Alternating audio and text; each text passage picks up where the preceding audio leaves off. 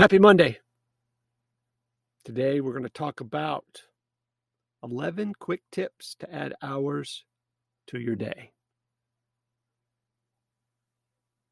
You can't wave a freaking Harry Potter magic wand and make the day longer, right?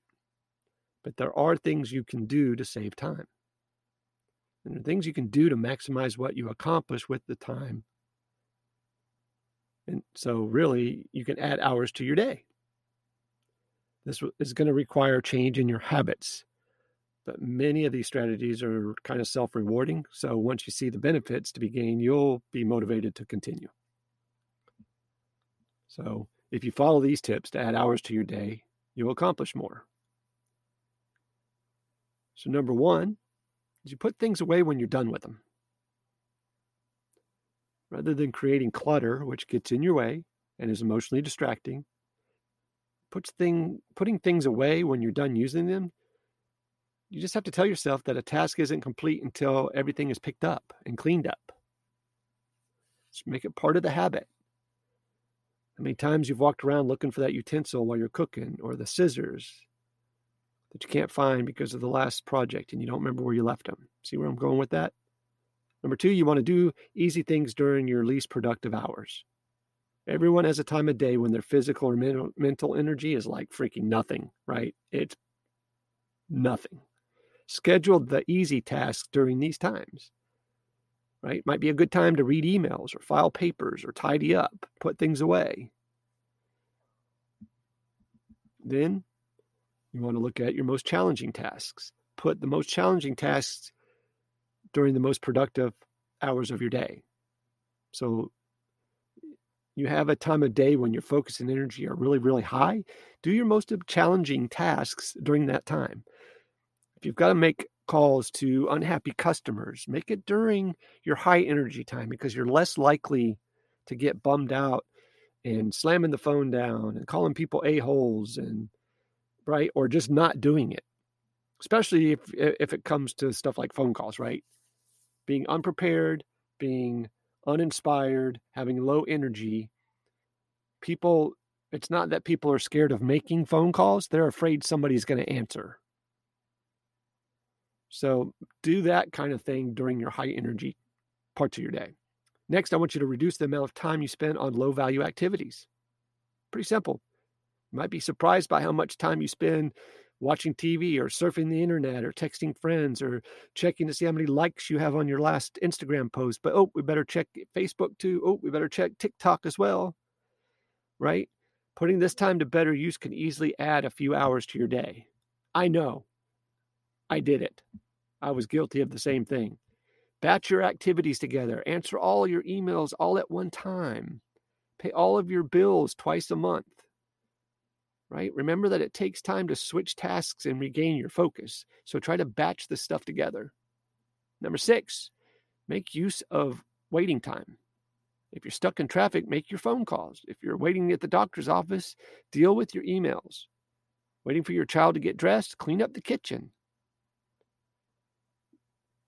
I call that when I'm helping restaurant people, cafe people. I call the downtime or those little pockets, right, in a regular business. So at, if you own a cafe or a restaurant at the end of the week, you have bread, you know, loaves of bread left. What do you do with those? You can throw them away. You could feed them to the ducks. I challenge people to find ways to generate revenue with those. Generating revenue doesn't necessarily mean selling it, but it means attracting a client, using those loaves of bread and repurposing them. Okay. Anyway, well, it's another subject. Track your time. The average person has little idea how much time they spend on certain projects. Track how much time you spend for one week. Every 30 minutes, record how you spent the last half hour. Divide your activities into two different categories and see how much time you actually spend on each of those. You'll be surprised. Next, get help. Ask for help at work. Right? Give your husband or your kids some tasks to do at the house. Is your mom constantly asking you if she can help? Give her something to do. Hire someone to mow your grass. Hire a cleaning service. Buy your groceries online, then have them delivered. Pay someone to run your errands for you. Pay somebody to send your thank you cards. right? Schedule your day. Make the most of each and every one of your days. Making a schedule and sticking to it is huge. Decide the most important tasks that need to be done and do those. You'll waste less time and add hours to your day. A physical paper calendar, time blocking. I've written a whole book on being the master of your day. It's totally about time blocking, time management. If you would like a copy of that, go to our Facebook page at frontlinecoaching.com, Facebook, and request a free copy. Or give us a like and a subscribe here, and there is some messaging opportunity. Send us a message and say that you would like a copy of that book, and I will send it to you for free. The length of a day is fixed, okay?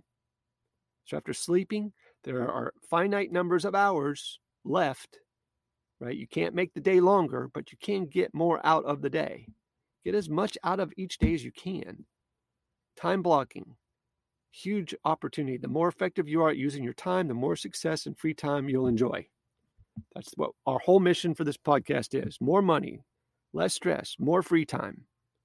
Doing life and business focused, confident, and with a plan. Hope you guys have a great day. Be safe, take care, sell a bunch, and say something nice to somebody.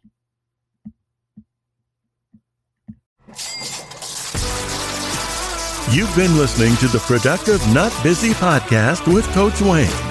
Join us next time for more money making strategies to help you have less stress and more free time.